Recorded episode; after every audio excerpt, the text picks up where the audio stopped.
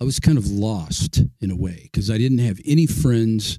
I wanted to be in the tower. Tower was like something. It was like a dream to be in a band like that, and it just was very discouraging and hurtful that with all the ability and all the talent that God has given us, that it was being wasted by getting loaded.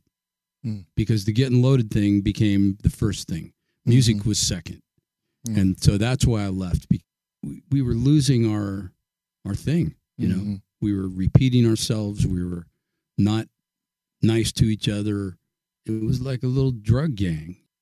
Intertalk Radio.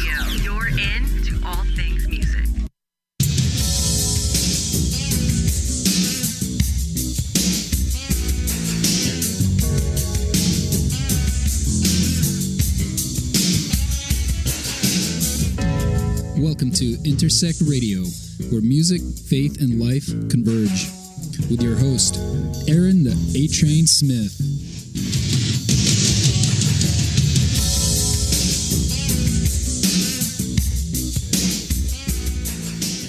Welcome everybody to Intersect Radio. Thank you for all for tuning in. Um, we've uh, been kind of um, redoing things here at Intertalk Radio since the NAMM show. Um, hope you all were there and got to see some of the uh, interviews and uh, seminars we broadcasted it and broadcasted and um, and uh, did there at NAMM. And if not, you can find them on our site, intertalkradio.com. Very informative um, things about um, music instrument retail and things like that. And um, I'm back today uh, live in living color. And my guest today is the one and only Mr. David Garibaldi. David, Thank you, sir. thank you. Pleasure to be here with you. Thanks for being here, man. this is like uh this is something I never dreamt about. Me either. We're both in the same place. uh so I know you guys know who David Garibaldi is, so we won't go into that. But uh Tower Power is here in town. They've been here for two nights here in Nashville. And uh I was at the show on Saturday night. It was a great show, man. Um it was great to see you back in the band. See you Good back on your throne. Good to be here. Yeah, man. For that. Yeah, you seem to have a a, a renewed sense of something, you know, uh, just fresh. Well, when your life is almost taken away and then you survive it, it gives you a little different thing, Right, you know. right. You're you're a blessed man. You're a blessed Uh, man. Nobody's arguing about that. Yeah, That's for sure. Yes. yeah, man. That's it's pretty awesome. But um, we all know about your your drumming uh, abilities and um, all all the things you've done for for the drumming community over your career. Uh, but um, we don't know. At least I don't know that much about your life, about David Garibaldi, and you know where you got your start as a kid. What were your interests, and um, how do you got into drumming, things like that. hmm So I'd I'd be glad if you can share some of that with Okay. us. here. Well, uh, I was. Let's start here. I was born in Oakland, Oakland, California. so you're originally from Oakland. Well, you could say that, but I didn't grow up there. david Yes, sorry. Uh, yes, I, I I didn't live there until later in my life, but was born there. I Mhm. grew up in Pleasanton, California. Uh, my grandparents um were immigrants from Portugal and uh, Italy. Uh, grew up in a home where my parents spoke those languages every day, Hmm. and uh, but they didn't teach my brother and I.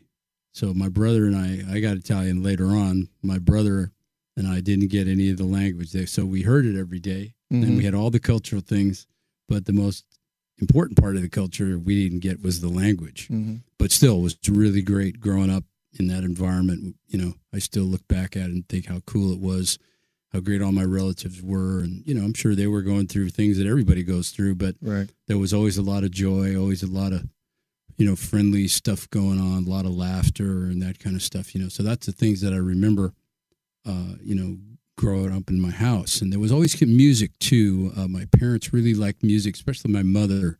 She played the piano. She played by ear, and uh, you know, eventually she took some lessons and could read music and that sort of thing. You know, but she was always playing, and uh, then we'd have little family get-togethers, and I had an aunt who could you know sing. She played the piano, so they'd have little sing-along things, and it was, it was always kind of fun. You know. Okay. So then when uh, fourth grade came around, that's usually the time in school where they bring you the, you know, the teacher comes, music teacher comes in and asks people who wants to be in the band. So Right. uh, the teacher comes in, he says, you know, who wants to be in the band here? Of course, I raised my hand, you know, as a lot of other kids did. And by the, you know, I wanted to play the trumpet. And so by the time they got to me, uh, all the trumpets were gone. And so, and so they said, well, what about violin? So, oh boy. So I tried that. And of course, you know, no offense to anybody, but it sucked, you know. and so I stopped playing for a Mhm. while, you know, because that, that just doesn't, didn't interest me. Violin was not something that I'd ever pictured myself playing. You know, I still love trumpet players to this day, Yeah. you know. Yeah. And uh, so then when I was 10 years old, my mother was playing this recording uh, called The Saber Dance. And it was like uh, all this drums and all this other stuff in it, percussive, you know, percussive sounds and everything. And I thought, wow, this is really great. And she played it often, and I was always fascinated by it. So finally one day I said, well, I'd, I'd like to play the drums. So Hmm. I went and I asked the music teacher um, if I could, you know, try playing music again. He said, sure. I told him I wanted to play drums. Well, you know, so I started in elementary school band, and he was a uh, very good teacher, but he was a yeller. He liked to yell, Mm, mm. and he did lots of it. And so I didn't like that. Yeah. And so I would go hide in the bathroom, and he, there was a couple other guys too that didn't like it. And so he would come and find us in the bathroom and then drag us over to the music room, you know, when it's time for our lesson and that kind of stuff. And know? yell at you. Yeah. And he's like, you know, we go hide, so we try to avoid the yelling, you know. And uh, but I stayed with it, and it was just something that I was always doing. Yeah. Um, did all the you know concert band, marching band, all that stuff, and then when I got in high school, I was fifteen. There was a I walked in the band room, and one day, and there was a kid playing a drum set. Um, and it was the first time I'd ever been that close watching a drum set. Mhm. And he was playing like kind of rock and roll beats. And he left the room. I sat down and I tried to do it myself, and I was shocked that I could do it.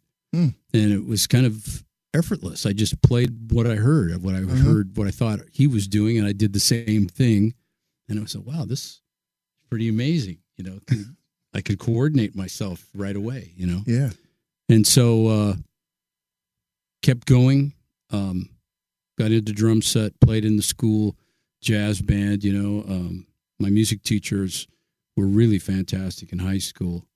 Uh, Mr. Campana and Mr. Caviglia, two nice Mm, Italian boys. Yes. And uh, and when I was a senior in high school, we were getting ready to finish the year, and they came to me and they said, you know, you should seriously think about, you know, uh, going into music, you know. So they set me up with, talked to my parents. They set me up with a, a man who was uh, in the Oakland Symphony. I won't say his name, but he was in the Oakland Symphony. He taught at Mills College. He had published works, and he was a pretty, you know, reputable percussionist, timpanist, uh, you know, teacher. hmm And so uh, my dad arranged to get me lessons with him, and I didn't like it. It was just very dry, and I wasn't interested in practicing yet. Yeah. Uh, I just like to play. You know, it was just fun to play, and to me that wasn't fun. Uh, you know, having to practice this Right. stuff that I never thought was going to be of any interest or any Mhm. value at all, right? Yeah. And so uh, I did a couple lessons and didn't practice. And he told my dad, you know, we should stop doing these lessons because he's never going to be, never going to amount to very much musically. And so uh, my dad was pretty cool about it. He sort of, I remember the in the car on the way home, Uh, we didn't really talk about it, but he never said anything. He never discouraged me or anything like that. He was always very encouraging and just kind of let me find my way. You know, that's the way my parents were. Uh, they didn't, you know, when I told them I wanted to be a musician and stuff, I'm sure they, you know, had some trepidation about it, you know, Mhm. but they just encouraged me to keep doing uh, the thing that I was inspired to do. And it Mhm. was, uh, you know, that really set the stage for, for my life, you know, being able to make my own decisions, whether they're, you know, good or bad, Yeah. you know it was uh, they didn't interfere in that in that uh, you know that process. And so i just continued to make my way as a as a musician. I started playing in in bands after high school. I had my own band.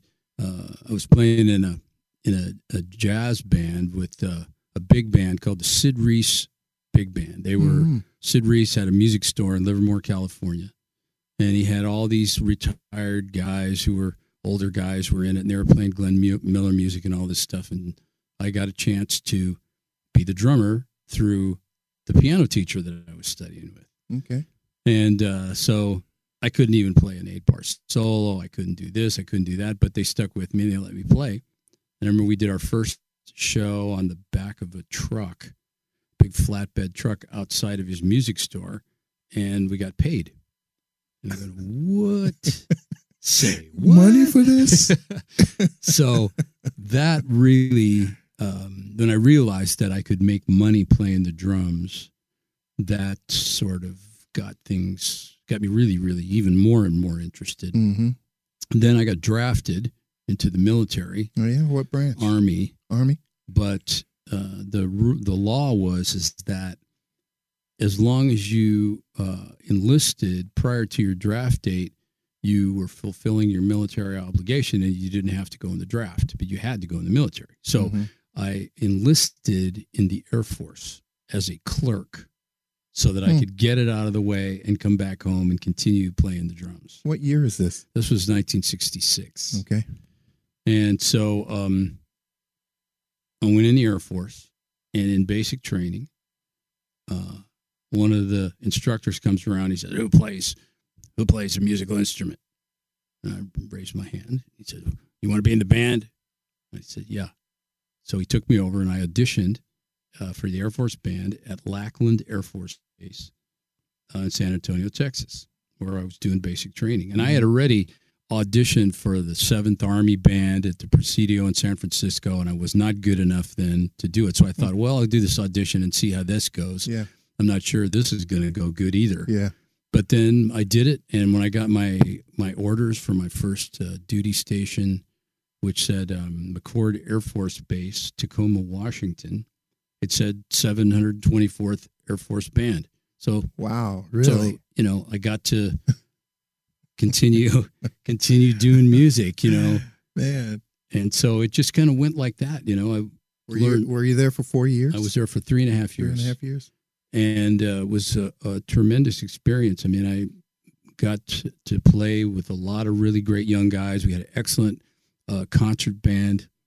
Um, that's when I really learned a lot about mallet percussion and started getting into that. Mhm. classical snare drum, uh, great drum set players. Um, the um, section leader, percussion section leader, was a man named Jim Nolan, who eventually went to the United States Air Force Band in Washington D.C. Played timpani with them for years and years, and I believe he was the he was the the section leader, percussion section leader for the Air Force Band for many years, Hmm. and uh, really taught me so many great things. He was just a really good guy, but could really play. And so I learned lots about playing in a big band, playing in small groups. Um, you know, just a lot about the finesse of playing different styles of music, um, the interpretation of different kind of styles of music. You know, how you do it, how you switch your brain around Mhm. you know, when you do different things. And it was it was really tremendous. You know, I got- involved with local guys, you know, playing funk music, Mr. Charles and the Entertainers Ooh, Mr. in, in Charles. Tacoma, Washington. and that was really fun, man. I had so many good times with those guys. Yeah. And they taught me a lot about that music. Uh huh. And it was really, really great. Mm-hmm. Um, then uh, I got out of school or I got out of the military early to go to school. They gave you like a six month early out. So I took that, went back Mhm. to the Bay Area, and uh, got into school and that sort of thing, and then started playing around the Bay Area and was subbing for a drummer in a band called the Reality Sandwich. This was in Oakland, and um, it was a band, a kind of hippie drug dealer band. Yeah, it sounds like. The reality sandwich. yeah. Yes. And so, also, who was doing some subbing in the band at the time was Mike Clark, who, Hmm. you know, um, we talked about him earlier. Yeah, you know, Headhunters. you know, Yeah. got the gig with the Headhunters and stuff. But this was before we were doing anything like that. Hmm. And uh, Was he playing rock before that? he was playing that, but he was like a, that time also a really great jazz drummer. That was Hmm. really his thing, as far as I'm concerned. I mean, Yeah. he was the lead dog when that stuff was, or, you know, going on because he could just really do it well. Uh-huh. And uh, so, you know, we became very, very friendly. And one night when I was playing there, two guys from the Tower Tower of Power came in. Mic Gillette and Skip Mesquite both Mhm. have passed away Yeah. Yeah. But they um, invited me to come and check out the band.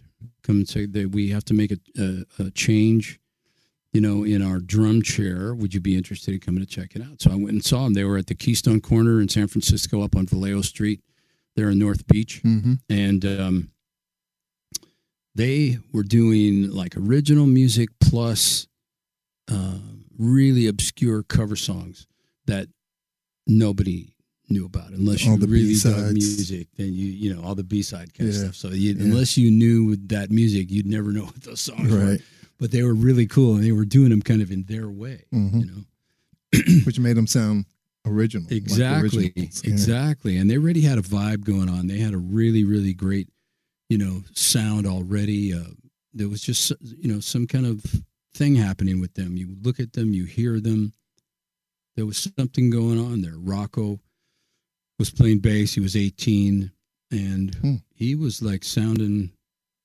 he was he, he was one of the reasons the band sounded so great is because of hi the way he, he approached you know rhythm and that kind of stuff and some of Mhm. the songs that they were doing too you know it just was cool bass songs you know Yeah. old school funk Yeah. songs you know howard tate and all this stuff you know Mm-hmm. and um, so I had no no uh, hadn't met anybody guys in the band yet. I just was listening to them, but when I heard them, I knew that I was going to be in it. I had no doubt, even before they knew. And then eventually, you know, soon after that, I met Emilio, and he invited me to come to play with the band, and I played, and they they liked it, and here I am Here I am. in your right. music room. Thank you. All right, folks, we're going to take a pause for the calls right now. We'll be back in about two minutes with my guest, Mr. David Garibaldi.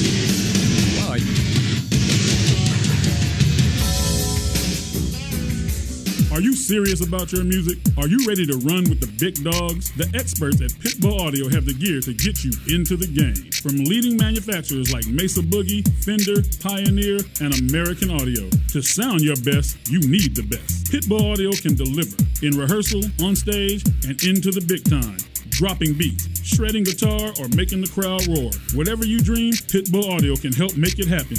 We are Pitbull Audio. We want you to play it loud. PitbullAudio.com. You know what's all around you every waking moment of your life? Marketing. You're choking on it.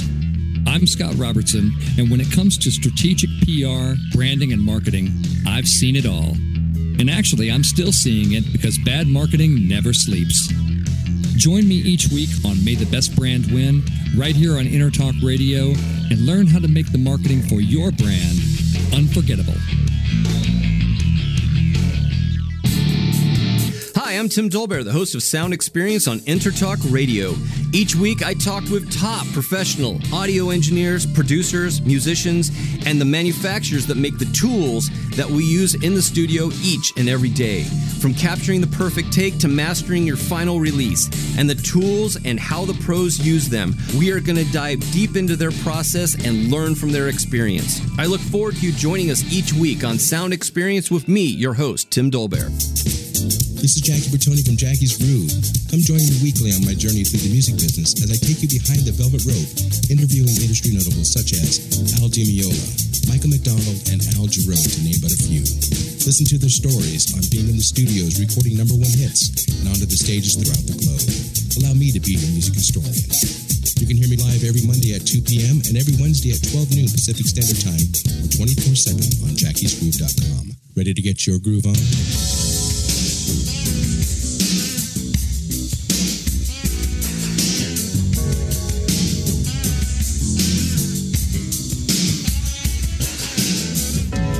Welcome to Intersect Radio, where music, faith, and life converge.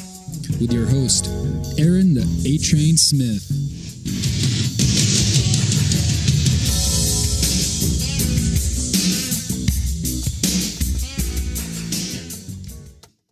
Welcome back, everybody. Here we are, Tuesday. I'm sitting here with David Garibaldi. Yeah, I know. I know. Eat your heart out.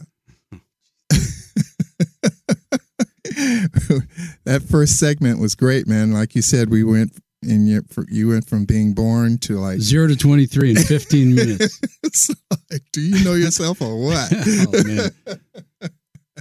How many times have you told this story?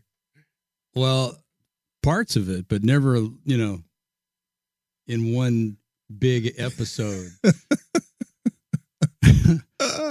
That's great. Well, I'm glad you're doing it here. And um, so we were at, uh, you had just gotten into TOP and you knew you had the gig. Yeah. And um, Even happened- before I had it. Even before you had Yeah. it. Yeah. and then I got to play with them, and uh, it was an instant connect. Um, there was never a doubt as to whether I would be in it. You know, um, I began working with the band. We began rehearsing. I think we did our, our kind of so July twenty third, nineteen seventy, was my first gig with the band Okay. in Lake Tahoe, California. And I think we played at the VFW Hall, something like that. And then we went up to the North Shore. We played this little restaurant, little bar called uh, The Stop. And The Stop was kind of, we did, we were there for several nights and, you know, we slept on the floor. Oh, yeah. Uh, oh, yeah.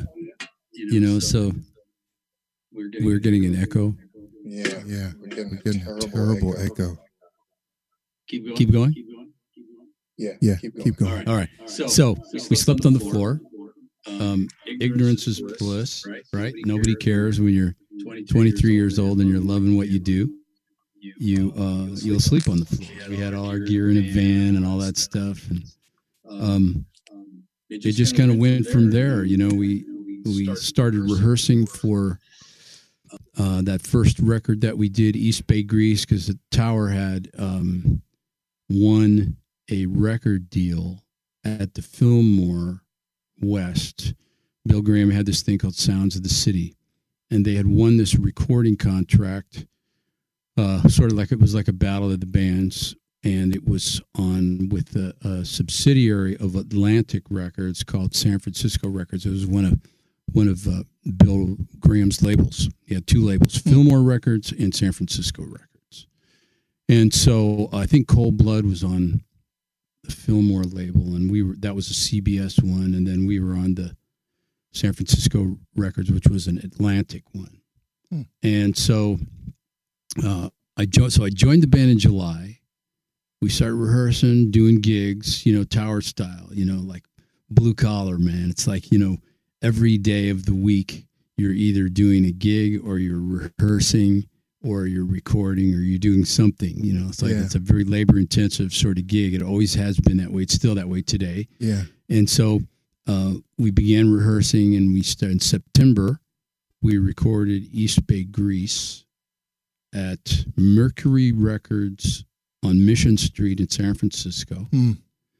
and in november it was out so Really? Yeah.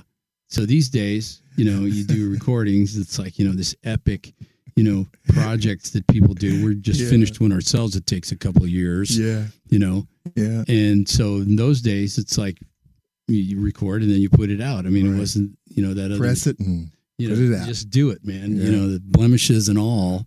Yeah. And so that's what we did. And so um, then we started touring. I remember when we did our first tour, I think one of the first gigs was at the Fillmore East, Fillmore East, and with Santana and Roland Kirk. Ooh, Rahsaan Roland Kirk. Yeah. And so it was, uh, you know, our first trip to New York. And um, Santana, we, you know, we were already friends with them, you know, of course, from the Bay Area and all that stuff. And so I can't remember if we had toured with them yet. Maybe the tour was started later because I met Michael Shrieve, became really friendly with Michael Shrieve. And then he invited me to live at his house. And so we had this like little drum hang going on at his house. And it was really, we had really, really good time. And that's how we kind of hooked up with, with uh, Carlos and them. And they, you know, took us, you know, on the road with them. We did many, many dates with Santana. Hmm. And so the Fillmore East gig, um, uh, we're all excited about it because you know Miles Davis had come because he was like you know friends with with um, Carlos and Right. you know he was kind of enamored with you know Carlos's thing and all that and you know so I'm listening to Roland Kirk's set and I'm in the audience right standing kind of standing on the side and he's playing and and pretty soon he tells the audience that they don't know anything about black music and the audience starts to get really pissed off really agitated and they start responding to his because he's taunting them he keeps going on and mm. they keep saying and they they're uh, it kind of in in a chorus you know the whole building's going bullshit bullshit bullshit Really? so they're going back and forth like this. And this is my first time in New York City ever experiencing something like this. I was absolutely stunned. He finishes his set and they give him a standing ovation. I'd never Wow. seen anything like that ever.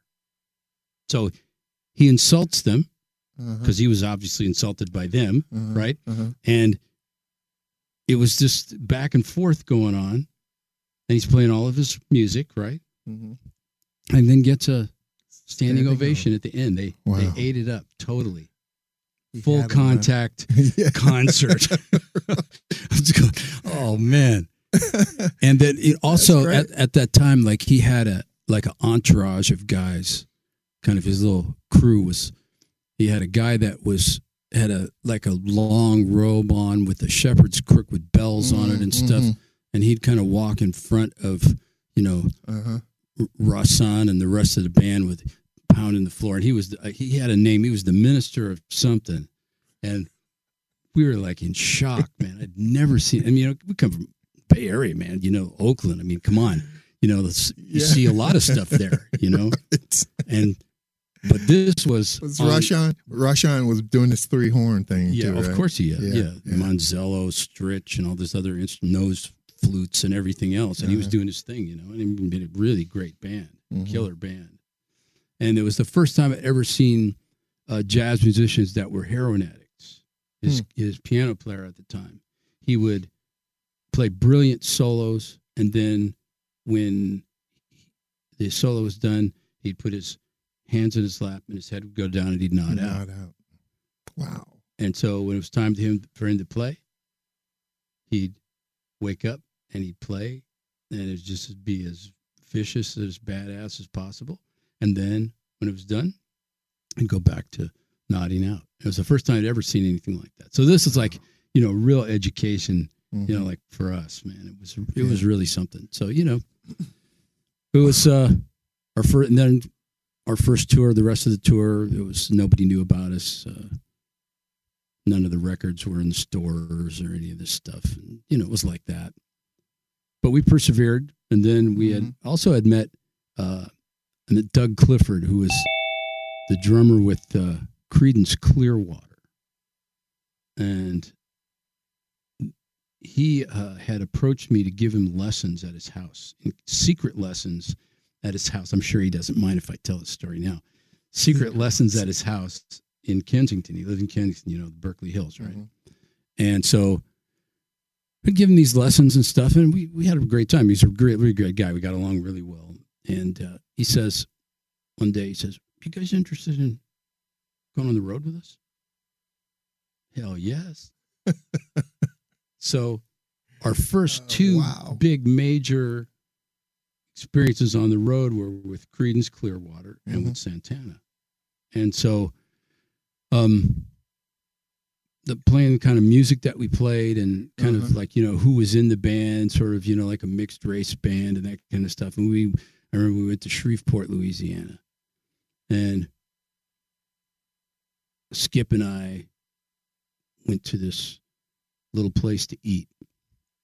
And it was like, kind of like roaches kind of like started kind of crawled out from under the counter and the stuff and the woman behind the counter had a beard you know like it, it was just really like surreal man and then we do the gig right Uh-huh. and of course we played when the lights were on people are filing in and we're Uh-huh. playing our music you know Uh-huh. skunk the goose and the fly and you know the price and back on the streets again and all this stuff you know and uh people are throwing stuff at us Really? yeah they were throwing stuff at us Who was singing lead at that Rick time? Stevens. Rick was singing. Yeah, Rick still Stevens. Because, you know, Rufus at the time was gone already. He left early on because uh, he felt that he was getting stolen from.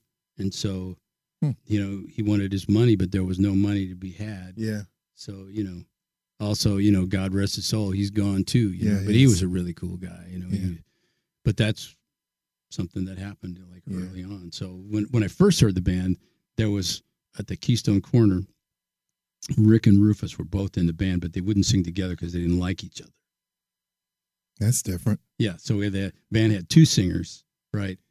So they sang. didn't sing together Yeah. like Sam and Dave or Right. something. You know, it wasn't anything like that. so so they just sang whatever they sang on the record. They would sing. they would sing on you know, stage. Yeah. So Yeah. Rick would sing "Sparkling in the Sand" and you know the kind of other. That became that his would- his thing. It did, Yeah, and you know, um, it was it was really something, man. Wow. so- Man. Yeah, back in the day, in those days, um, things were I don't know if kids have those experiences now, musicians, you know, when it was um it was like a wild frontier, you know, it was like things were being created, new things were being are happening, you know, and and um you just never knew, you know, what it was gonna lead to. But you kind of had support to do it. You know, there was there was a living wasn't as expensive you know um you hang out with friends and and it was just a new experience Well, you know, learning was uh, you know there was not YouTube, right and you know there really there wasn't that cassettes were just starting to happen. Mhm. So there was records, right, mm-hmm.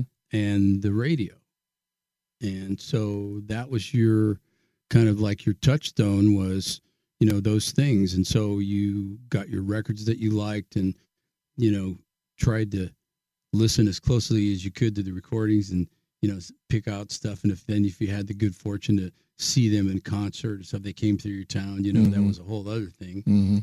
but you know learning was that was not youtube no internet so learning was like on a regional more regional local level your friends Right. you know your circle of friends you exchange ideas you get together and play Mm-hmm. you know we used to do that all the time yeah at in the living room people come to my house and we Yeah. would play together and you know exchange as drummer hangouts and practice together and mm-hmm. you know that kind of stuff you know so it was it was really really fun you know and then the early 70s in the bay area was like um well you know i mean it was a kind of like a gold rush man i mean it was like the most unbelievable musical thing there was like all the record companies were there uh, bill Mhm. graham you know was doing his thing with you know the fillmore and, and other shows there was tons of live music venues with people playing original music all over the place. There was like really unique players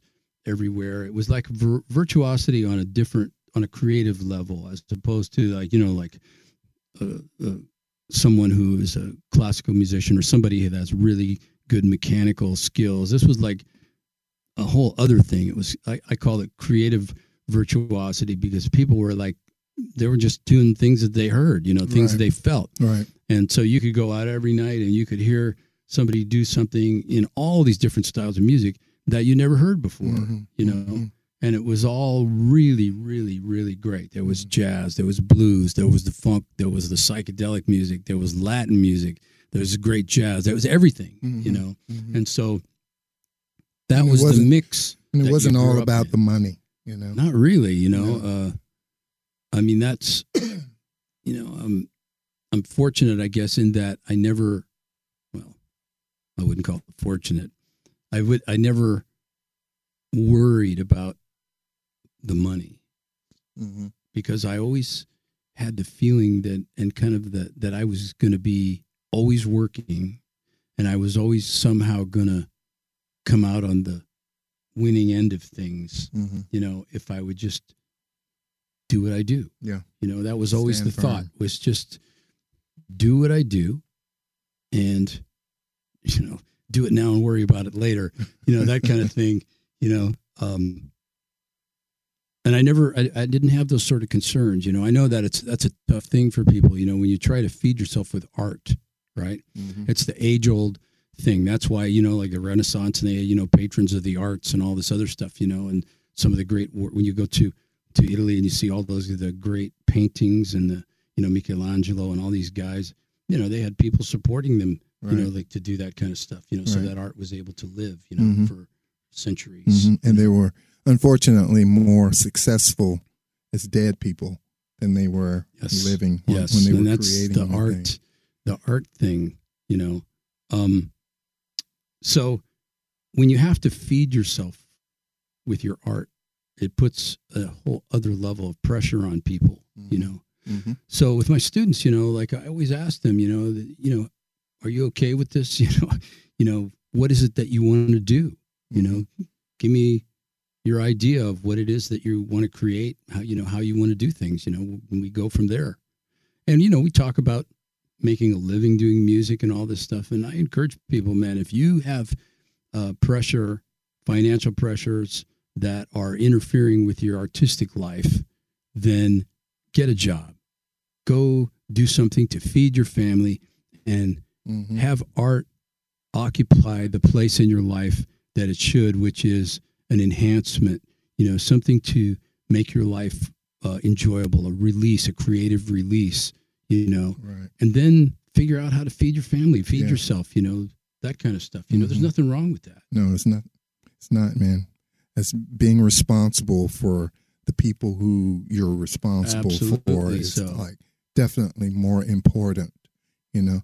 And if that's that's the way, route you're going to go, then you got to be aware of of that Yes. commitment. Yes. You know, it's like a double commitment. You know, you, you don't want to abandon the things you love, but you love these people.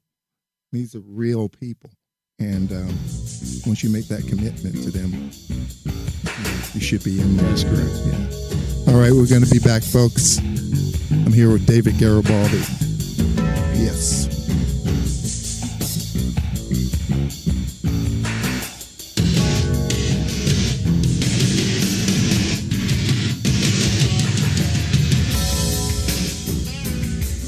Hi, this is Tim Dolbear, host of Sound Experience here on Intertalk Radio. And Source Connect by Source Element is the essential tool that we use to link between my studio in Austin, Texas and the WS radio station in San Diego. Now, with Source Connect, not only can we communicate in real time and with HD audio, but it's synced up and is of a high enough quality that I can use it for real time ADR work, remote recording, and overdubbing, and it even allows me to remotely control a DAW. Source Connect by Source Element, affordable, high quality audio and video connection over the internet for all of your production needs. You know what's all around you every waking moment of your life? Marketing. You're choking on it. I'm Scott Robertson, and when it comes to strategic PR, branding, and marketing, I've seen it all. And actually, I'm still seeing it because bad marketing never sleeps. Join me each week on May the Best Brand Win, right here on Intertalk Radio, and learn how to make the marketing for your brand unforgettable. Make this your vinyl night. I'm John J.R. Robinson, and every week, music creation comes alive through stories, experiences, and sounds when vinyl records filled our hearts and minds. My friends and I share our tips and techniques used in creation of iconic tracks for recording artists such as Michael Jackson, Eric Clapton, Quincy Jones, and Steve Winwood, to name a few. Vinyl has emerged hot, and the soul of vinyl defines art and passion which burns deepest at night.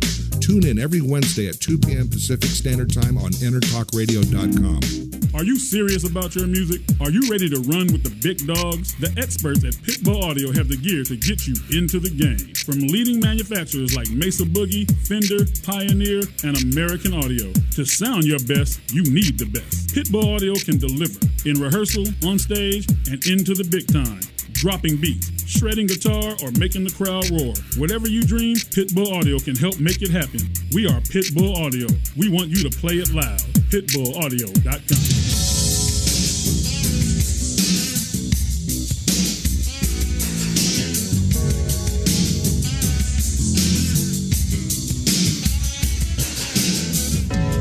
Welcome to Intersect Radio, where music, faith, and life converge. With your host, Aaron the A Train Smith.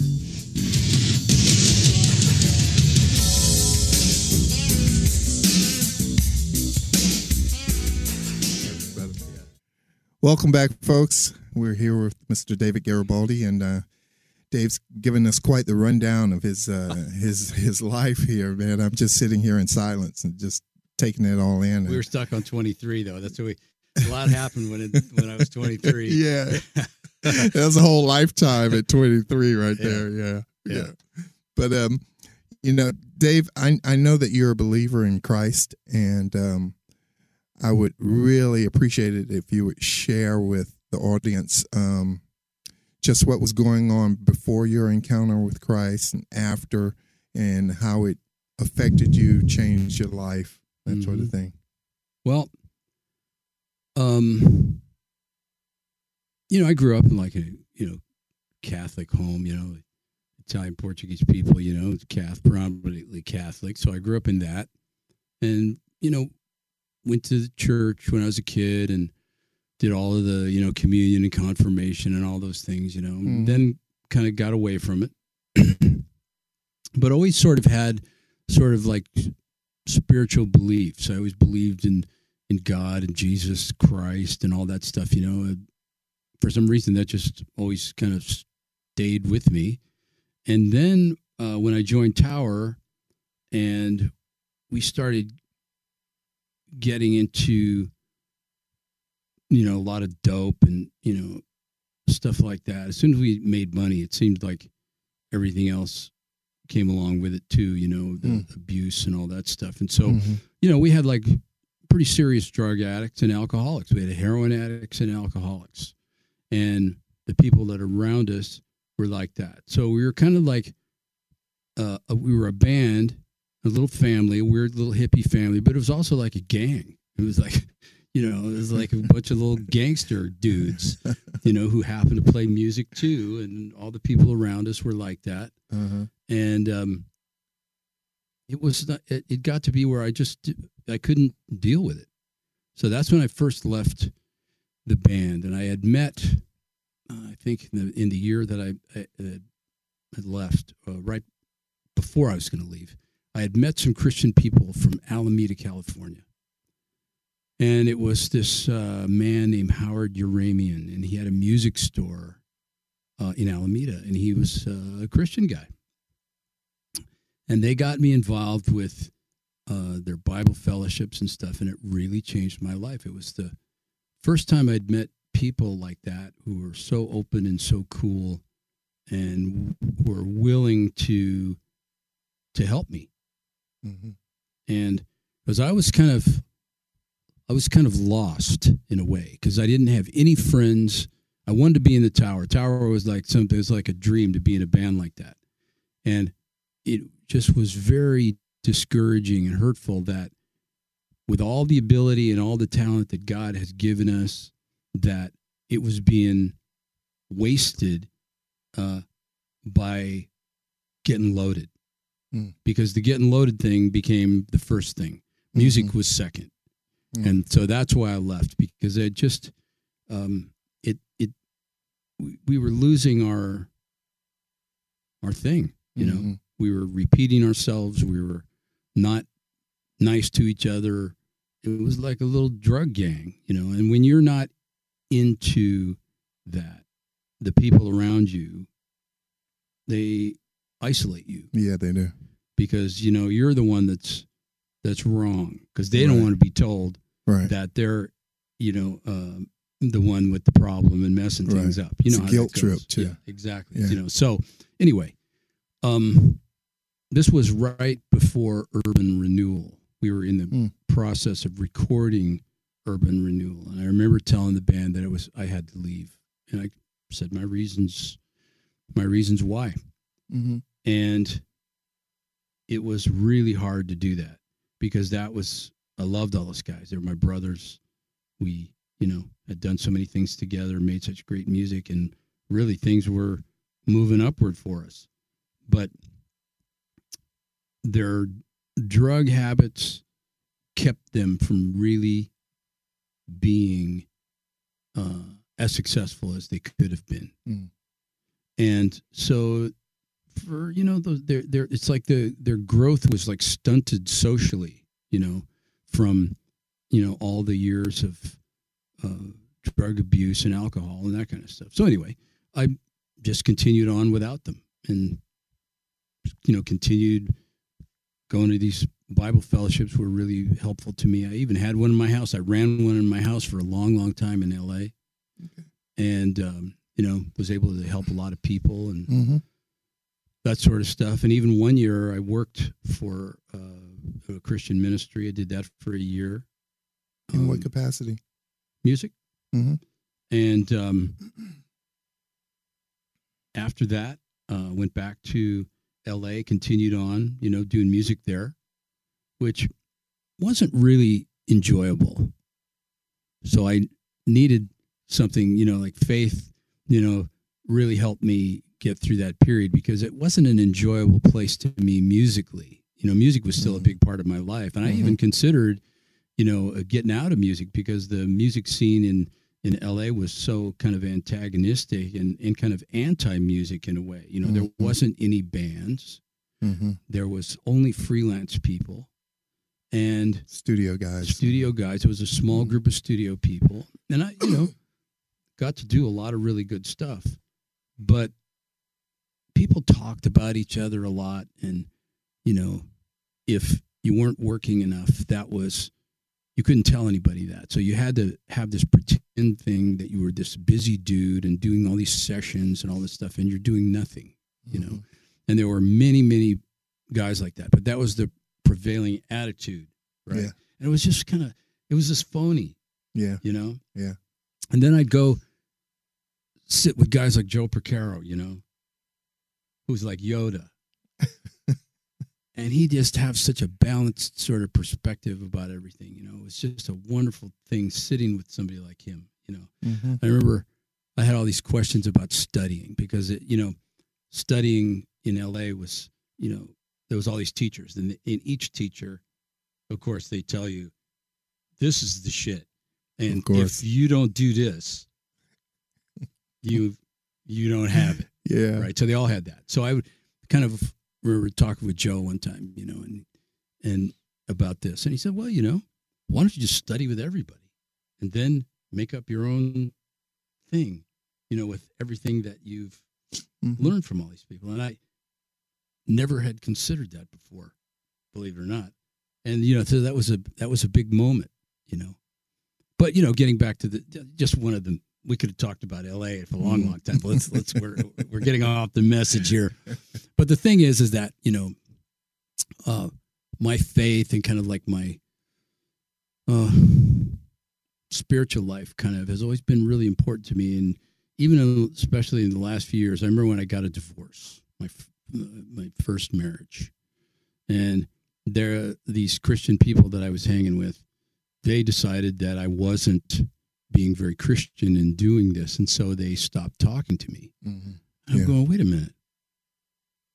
The Bible teaches love, you know. Mm-hmm. Jesus Christ, he talked about, you know, to love one another and that the first commandment was love, right? And that love was the fulfilling of the law, right? Mhm. And so all the Old Testament judgment and all those things that you know that that people were levying against each other and the way that God even dealt with people was all changed when Jesus Christ came and then there was you know he was the redeemer Mm-hmm. right and so he said that love was the fulfilling of the law Mm-hmm. there it is. That's pretty simple, isn't it? Yeah. You know, so that passes all sorts of ethnic, social background. I mean, if people were to do that, I mean, that's the way to live, right? Mhm. You just you just dig each other, yeah. you know, accept each other. And so I thought, okay, these people are like they're judging me now because I have this problem and I don't want to stay in this relationship that's not a healthy one. Uh, I had a daughter. I was really concerned about how that was going to go. But at the same time, as I looked down the road and saw kind of what was, you know, what my life might be like if I stayed in there, and it was just toxic. I couldn't Mhm. do it, you know. So I moved on. Mm-hmm. And I believe that it was, you know, God helped me to get out of the situation so that I could get my life straight and, you know, have peace. Yeah. I, you know, in a way, I guess it's kind of weird because our family got to, you know, broken up, which is never a good thing. But I can also look back on it and see what decisions that I made that I probably shouldn't have made that I could have avoided that, Mm-hmm. you know. But hindsight is always 2020. 2020, right? and so anyway, during this time I I just kind of decided that I was going to not worry about these Christian people and I was just going to pray Mm-hmm. and I was going to believe what I'd been taught to have a spiritual relationship with God that's just you and God, right? And that God will answer your prayers. So I just took it down to that level, one on one, you know, Yeah. and I just prayed and believed God for inspiration about what to do to improve my life, right? Mm-hmm. And I swear, from that moment on, I've just felt that my life elevated. I could feel myself changing, Mm-hmm. you know, by accepting that and making that decision, you know.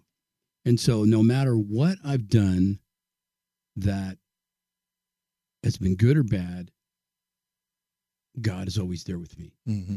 right? And so I always pray. And if I do something stupid, God's there with me. I know He forgives me, Yeah. you know. And people are going to do people are going to do stupid stuff. Right. That's what we do, you know. Yeah. We just just the flesh. Sheep. We're sheep. Yeah, we just do stupid stuff. And so, but through it all, uh, you know, God has continued to bless my life. I have a great family. And now uh, I'm married again, you know, many years ago, and a, a great son, and still have a great relationship with my daughter. Mm-hmm. And uh, I have a boy. He's 12. Hmm. He's a beautiful little guy. Um, I have my music life again. I got to be back in the Tower of Power, Mm-hmm. uh, which was something that I missed, Mm-hmm. you know, terribly. Yeah. Because it was the only place really that I felt comfortable musically. Mm-hmm. And um, so I've kind of learned how to move forward in life and to be happy about stuff, be blessed, you know, and be, have gratitude, right? Yeah. Then in tw- in 2015, I was I was just kind of as a little side. I was a runner for many years. I ran miles and miles and miles and miles and miles. Really? I loved it, you know. And so in 20, I think 2012 or 2014, something around that period of time, I had trained for a half marathon. I did this half marathon, trained and did the whole nine yards. And I trained while I was on the road too. So we were doing gigs and then I'm going out and doing all these long runs every day and all this stuff. You know, it was really fun. It was challenging, but it was really fun. Yeah. So I did the race and afterward my legs never recovered. And that had never happened before. Huh. Right. So I just had all this pain and stuff and I tried everything. So eventually I went to an orthopedic doctor and he said, Well, you have arthritis in your right hip. It's bone on bone. You're probably going to have to have that replaced.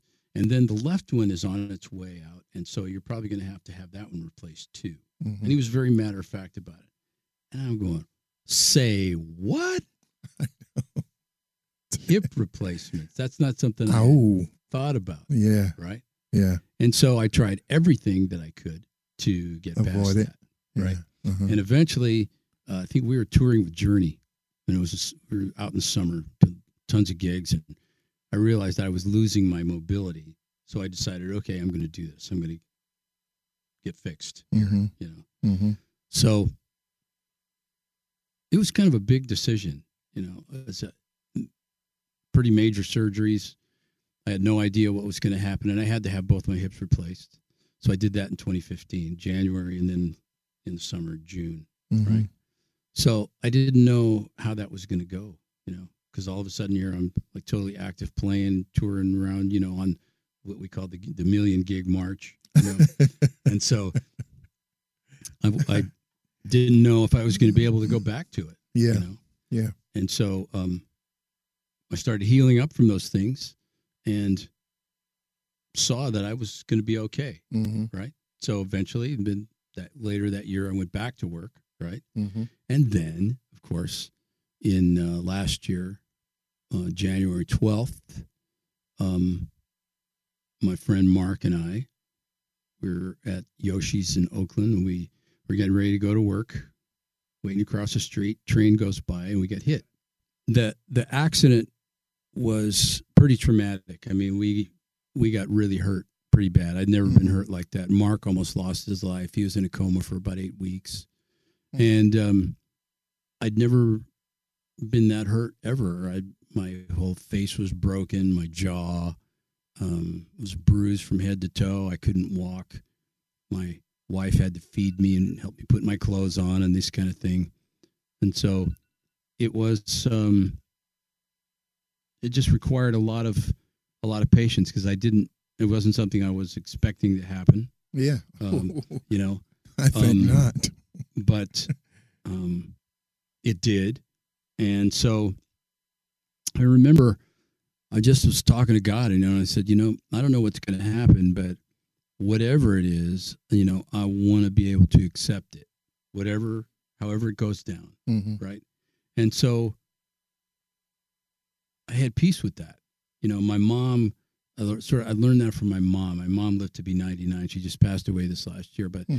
in the later years of her life, you know, she was able to, she was a believer and she was able to kind of like assess things and then move on. You know, she was kind of like letting stuff go, you know, so it didn't, she didn't carry things forward like anger and animosity and, you know, all this other stuff, you know. hmm And she lived really great life all the way up until the end. She just kind of cruised off into eternity, you know, with no, nothing bad Yeah. you know yeah. and so um she just told me that that was a big thing you know i remember when she was 95 she told me that it says i'm a believer and you know i've let things go. You know i don't have animosity about anything you know and that was really a big deal. She also said she laughed a lot.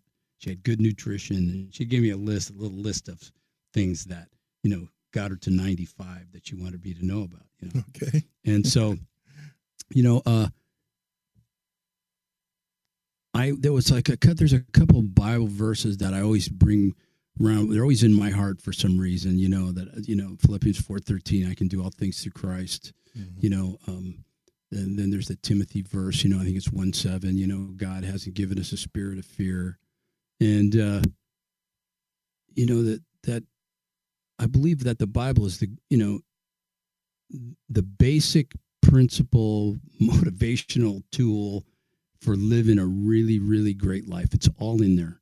Mhm. and that you know when you read like i love motivational books i love all that stuff because it just helps you to arrange your thinking right. you know and that none of those things are at cross purposes with god's word it's Mhm. all in there right. the principle of Mhm. faith or fear you know how you what you believe Mhm. you know how your thoughts your thought life directs where your life goes Mhm. you know so that's a process and that's so i'm learning how to do that i'm learning how to accept how to be peaceful you know how to be blessed and happy in you know all the situations of life that i find myself in and especially after this you know last uh, you know thing you know i was able to walk away from getting hit by a train. Yeah, not too many people do that. And I remember being Yeah. at home after about six weeks, and I was able to put my pants on myself. It might sound kind of stupid, but No. that was kind of a big. It was a big moment. I realized I was going to be okay. Seriously, I thought, okay, this is going to be. This is. What gonna, about your hips? You just gotten brand new hips. Yeah, well, they they got a little messed up in the. Mm. You know, nothing broken. You know, I didn't have any neurological damage, no broken bones except the stuff in my face, which you know Mm. they fixed. And uh, they showed me uh, an MRI of my head in the hospital. I it looked like you know Arnold Schwarzenegger, the Terminator. You know, to get all this stuff in your head. You know, and so, but I'm just you know I'm blessed and thankful, man. I'm thankful that I'm here. Um, that I'm able to be here with you today, uh, be you know, be able to be on the road with the the band that I love playing with, you know, and with the baddest guys. band in the land. You know, it's just a blessing, man. I mean, I have a great family, my friends. You know, um, there's a lot to be thankful for. Yeah. You know, lots. Yeah. know. So I try to live that way. You know, Yeah. just be generous with my words and with my life. You know, to try to help people and I believe that God inspires that. You know? Yeah, definitely. He definitely does. Man, well, I'm glad you're here too. You know, Thank you for having me. I'm glad you're here too. Yeah, there were a lot of us that were very concerned. You know, Me too. And, uh, yeah, I bet. And um, I, I I'm really uh, thankful and grateful to you for taking the time out of your day Oh, to come here it's and my pleasure. and and hang and tell us about yourself. And um, I want to thank you personally for for inspiring You're welcome. Inspiring a young drummer back in the seventies, and you know, and uh, and um, you know, I'll never forget that. I've never forgotten it, and I always reflect back on it. You know, um, sometimes when I have that that why question, you know, it's like, why do I do this, and why do I still, you know, I still love to practice. You know, it, Once you a drummer, always a drummer. yeah, and, and I go, why? You know, and and I and I look back on my life, and I always end up sitting behind you. You know, because that was my Oh, that's- first. That's my first real exposure up close. I heard you play, so you don't have to sit behind anybody. no, no, to another drummer, you know, and going, wow, you know, and and witnessing the band, you know, and seeing Lenny Pickett dance around and Lenny Williams is singing great, and you guys, you know, it was just a, you know, it was like that, Yeah. and, and um, so it always inspired me to want to do that too, you know, go there. So, thank you. You're welcome. And folks, you, you got to go see Dave play. You know, You can't sit behind me, but you can come. yeah, you can't sit behind. You know, none of that. But go check him out, man. He's killing it.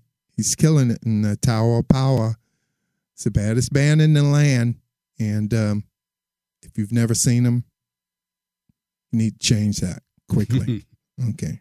All right, Dave. Thank you so much. All right. God bless All you, right. friend. God bless you too.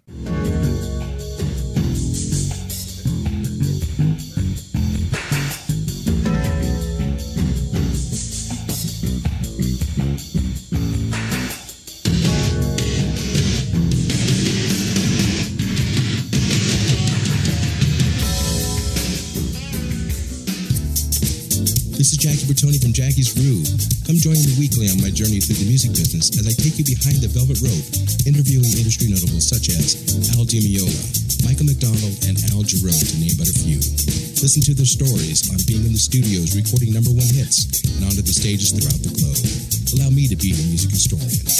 You can hear me live every Monday at 2 p.m. and every Wednesday at 12 noon Pacific Standard Time or 24-7 on jackiesgroove.com. Ready to get your groove on? Hi, this is Tim Dolbear from Eclectica Studios. I'm a full time mixing and recording engineer. I work with Grammy winners, labels, and indie artists using state of the art digital mixing and restoration tools and the very best in analog gear.